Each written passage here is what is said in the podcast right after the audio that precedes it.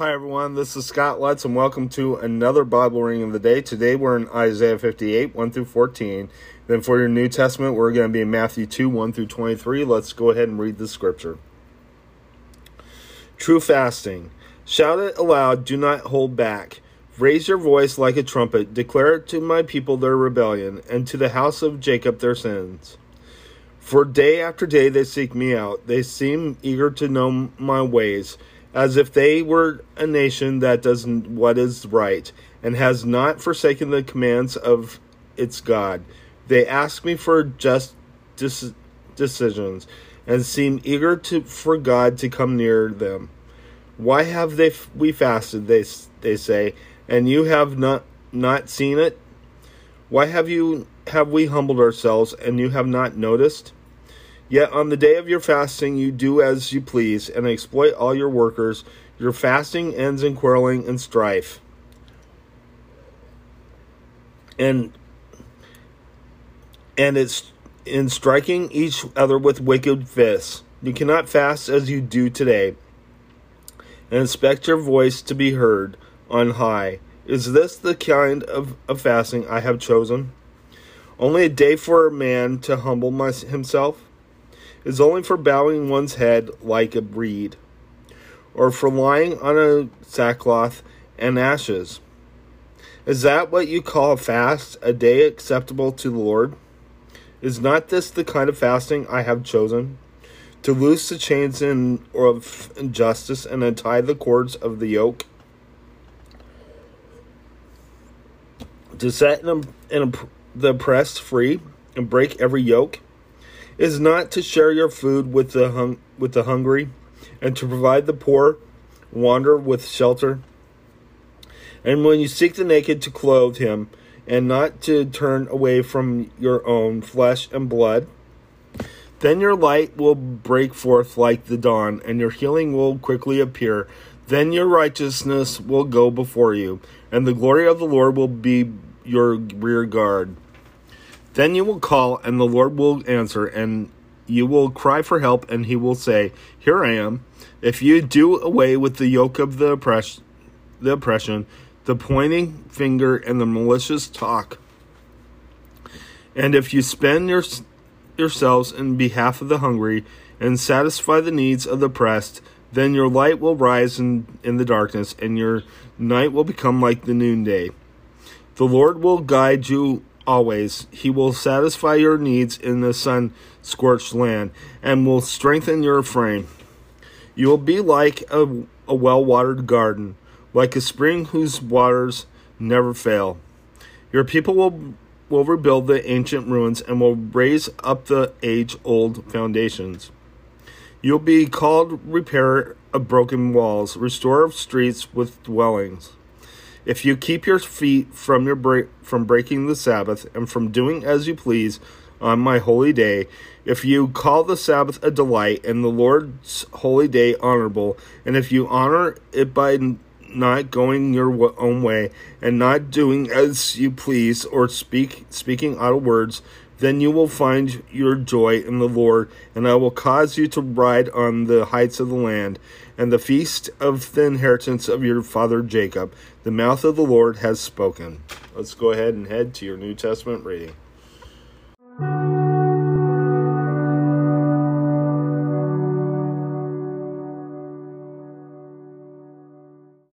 Okay, so here here is now uh, we're in Matthew chapter two verses uh, 1 through 23. Let's go ahead and read the scripture. The visit of the Magi.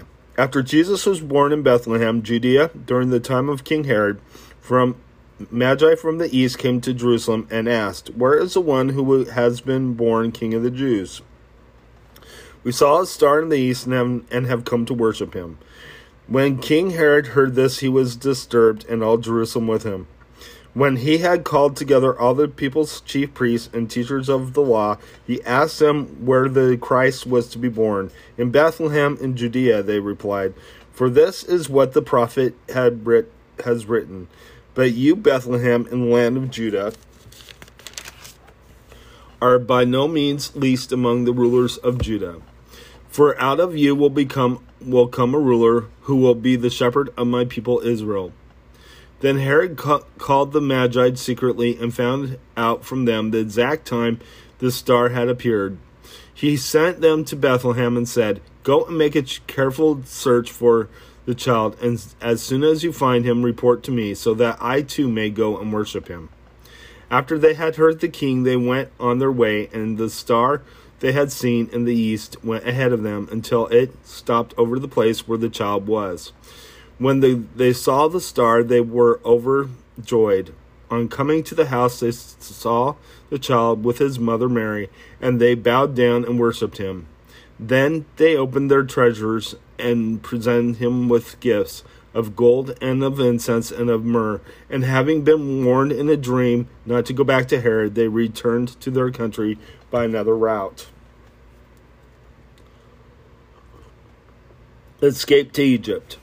When they had gone an angel of the Lord appeared to Joseph in a dream. Get up, he said, take the child and his mother and escape to Egypt. Stay there until I tell you, for Herod is going to search for the child to kill him. So he got up, took the child and his mother during the night, and left for Egypt, where he stayed until the death of Herod. And so was fulfilled what the Lord had said to the prophet Out of Egypt I called my son. When Herod realized that he had been out outwitted by the Magi, excuse me.